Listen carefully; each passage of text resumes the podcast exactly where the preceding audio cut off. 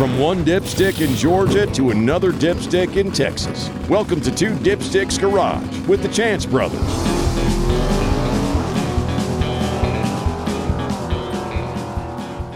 Now, perhaps we can talk about what you have in your fleet and what may be next for you.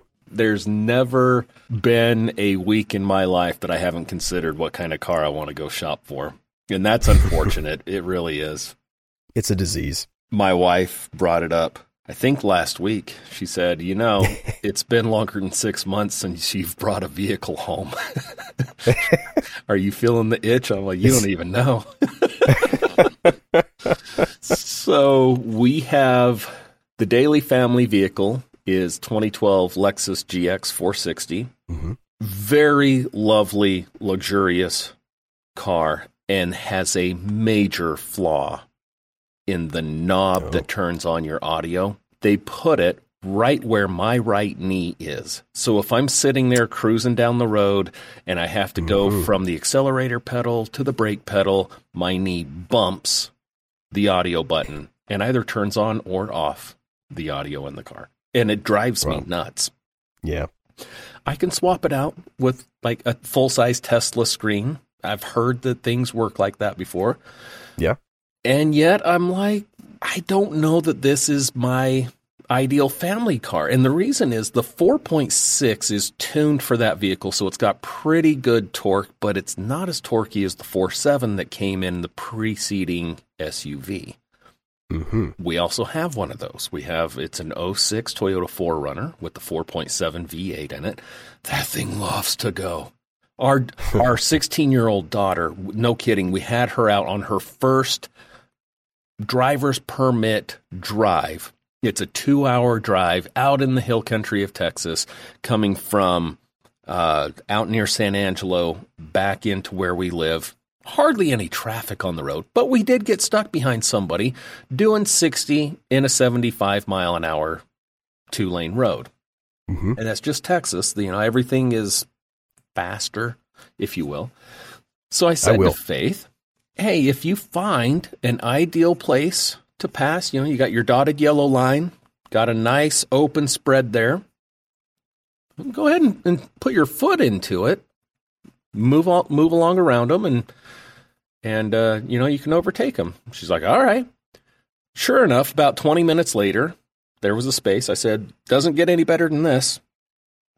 So she puts her foot into it. Now, she's a good 5 or 6 car lengths back, because that's the driver's permit mindset. I'm doing 60 miles an hour, need to have 6 lengths. Puts her foot into it, and we get up even with the vehicle, and I look over, and she's nearly taken out the entire speedometer. It tops out at 110, and we are barking pretty hard at it. And she gets even with the car and then just pulls back into the lane, and I'm like, well, maybe wait a little bit longer next time. When you can see them in the rearview mirror over your head, then that's when you can pull it. But she was obviously going quick enough that it didn't make a difference. So, yeah. But the ability for that vehicle, that 4.7 liter, to go from a highway speed, 60 miles an hour, and hit 90 in the blink of an eye, so it spoils a driver. So when you go to a 4.6, which by every other measure, it has more power, it's lighter weight, it's more efficient. On paper, it's better. But if you put those two on the road, neck and neck, the 06 4Runner is going to take out the GX 460. Wow. So do you think it's a weight difference? Is it a gearing difference? What is making that? I do. I think it's a weight difference. The 4Runner is 2-wheel drive, and even though the engine is heavier, the GX 460 suspension and all-wheel drive, big difference in the weight department. Yeah. Wow. And I think the torque on the 4.7 is a little bit higher. It's in there at like 330 foot-pounds of torque. Okay. But only 270 horsepower, whereas the GX has over 300 horsepower. Yeah. What is the fuel economy that you're achieving in both of those vessels? Yeah, 15 to 16. It's not great. Yeah. And that's what we've kind of found with the Toyota SUVs and trucks. The Sequoia, as we talked about, had 13.5 on the big 5.7 engine. We're seeing 15 to 16 on these two smaller V8s. Yeah. My little 94 extended cab pickup truck, four-wheel drive, has the 3.0 in it, and I'm still getting 16 miles per gallon in that. Yeah. And part of that is it has no power, and you just have to floor it everywhere you go. Well, even so being, I honestly think that's par for the course. I think from a physics standpoint, that's kind of par for the course because it's a large figure that you're trying to move through air very quickly. But even on the new Tundras, the brand new ones with the hybrids, they're still only getting, from what I've been seeing, real world testing, you're only getting 1 to 2 miles per gallon better than you were with the 5.7. So it's a little actually upsetting. Well, disappointing, I guess I would use as the word. If you're a hybrid truck, you would be expecting to get noticeably better fuel economy. But again, the sheer figure that you're trying to push through the air at 70 miles an hour is just, it's a lot to overcome. It's a lot. And I think that's asking a lot of a 3.5 V6, even with two turbos.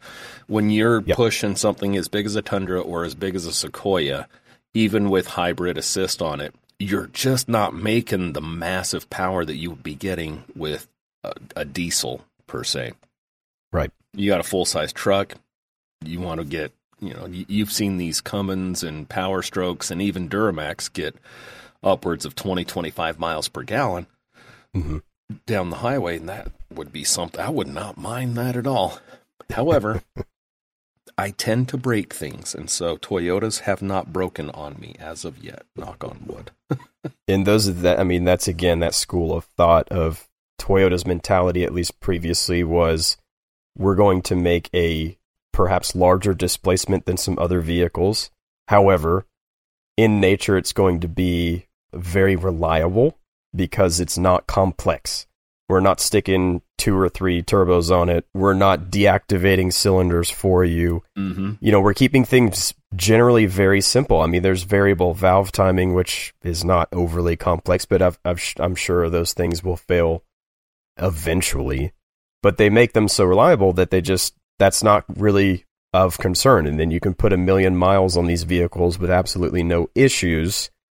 Whereas, you may get 2 to 3 miles per gallon better in a Chevy or a Ford, but the maintenance that you're going to pay for on these vehicles when this cylinder deactivation runs out or stops working, which they do, or a turbo decides to completely shred itself or blast itself off the block, which they do, you're going to have to pay for that.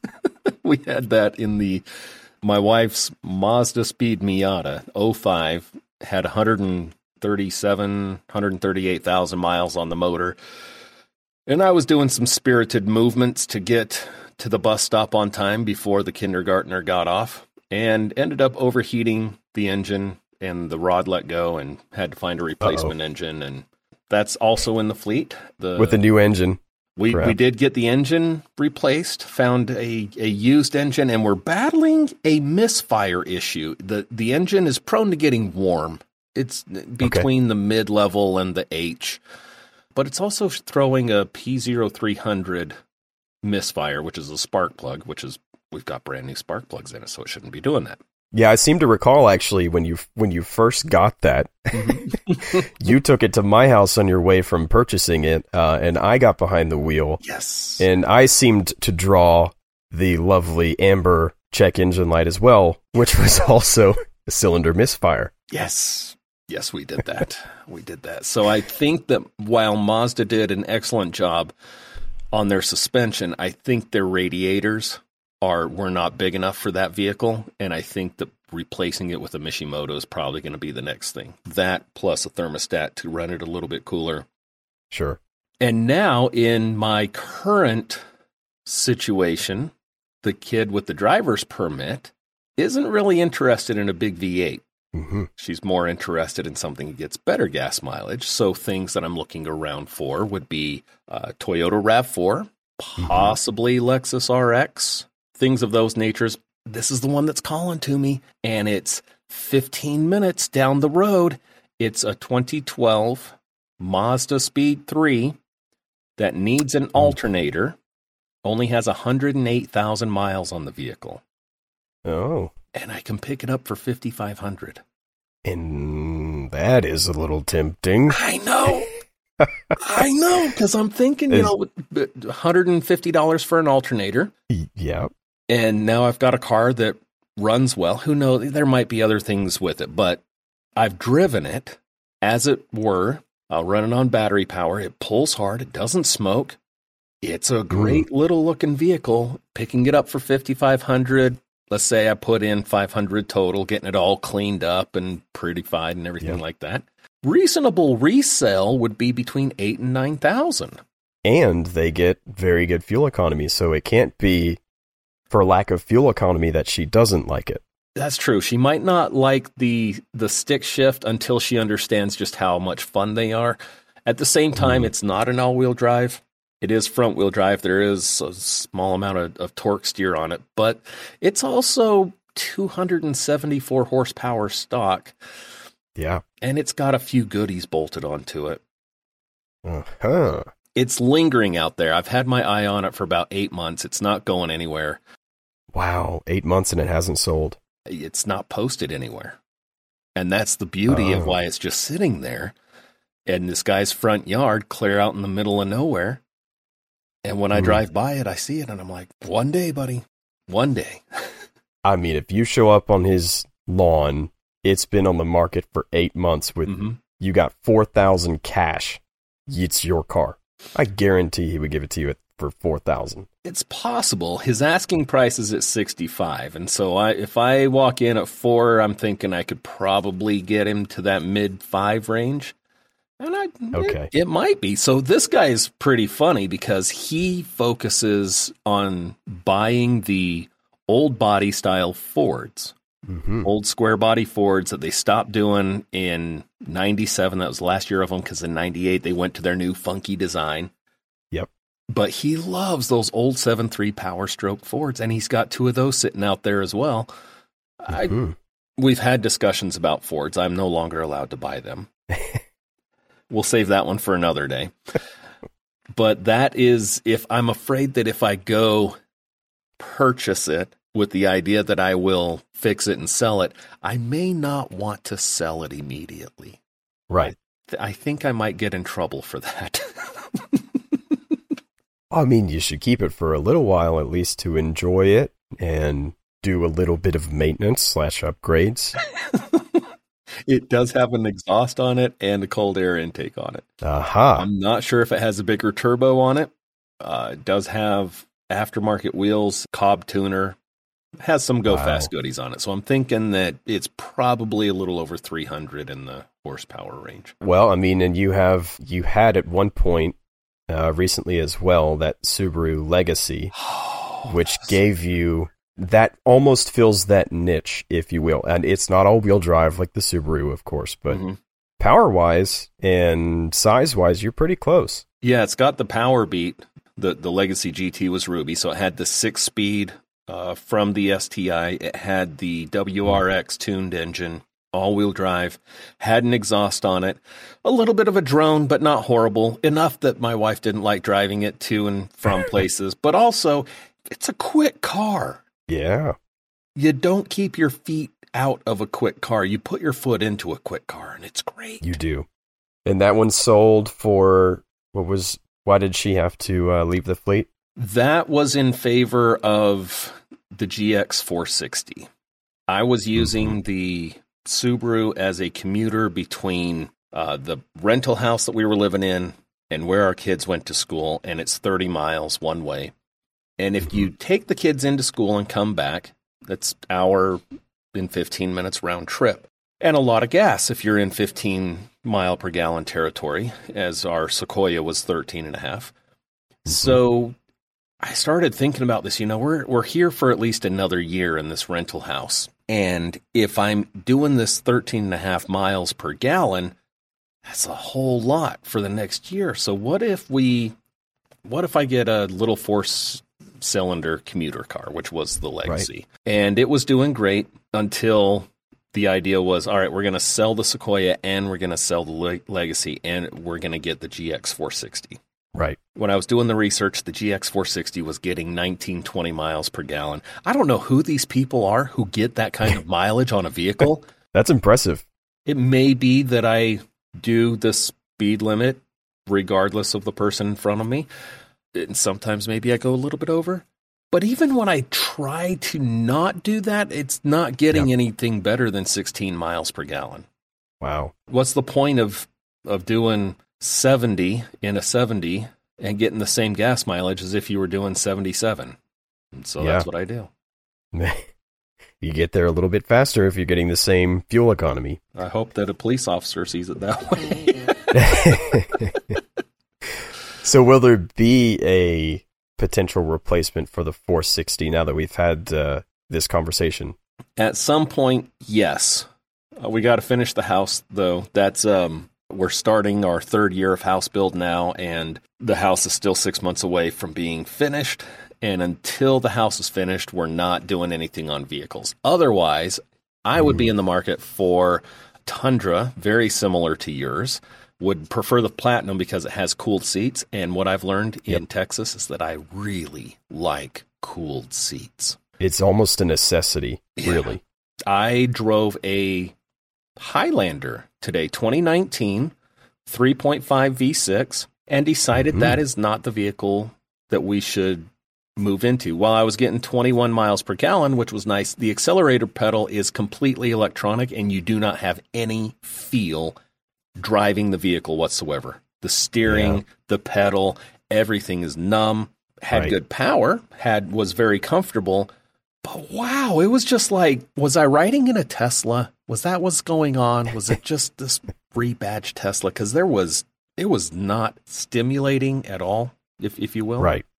Mm-hmm. So that one I ruled out today as far as a family vehicle. And I think if we were to look at replacing the family vehicle, there's absolutely nothing wrong with the GX mechanically, functionality. We could use a little bit more space anywhere we go that we've got all the family. It's 4 kids, 2 adults, bags, etc. There's no place to put anything. Mm-hmm. So we got to load up the little tray on the hitch on the back and strap all our stuff there. I wouldn't mind a little bit of something on the back end there. So I think that puts us into the territory of the Lexus RX L, which has a third row. Possibly the Grand Highlander that just came out, but I don't think I want something that new. Unless it was a Mazda CX-90 that just came out. Yeah. Now those have the... This is the turbo inline 6, right? Inline 6. Hmm. This is this harkens back to the old Supra days. Yeah, what I've been reading on it is that the engine is actually turned 180 degrees opposite of what you would think it would be. All the belts, all the pulleys are at your firewall on your vehicle. I don't know why they would do that, but that's what I understand. However, it can get 25 to 30 miles per gallon. Depending on the fuel that you put into it, you can get over 300 horsepower. It's been compared in fit and finish to Lexus, but I guess we'll see. Well, if everything's facing the firewall, that scares the absolute dickens out of me, because that's that's like a Ferrari engine out service for an oil change. Like, oh my gosh. It really does. Like, what happens if you have, say, your air conditioner goes out and you have to pull your pulley for your air conditioner? Now you're stuck in a place where you can't get it out. You have to pull the entire engine out. And to do that, you have to pull the front clip off. And I'm big red flag for me, but I have been impressed with what I've read and seen about the vehicle. Seems cool, but I wonder about the maintenance on that. We'll have to continue seeing how the adventures continue. But I guess post house completion, we'll revisit what's in the marketplace. Next time we talk first car shenanigans. I think we've all had a few of those. You're closing up shop with Two Dipsticks Garage. Feel free to open up another one to see what them Chance Brothers are getting into next.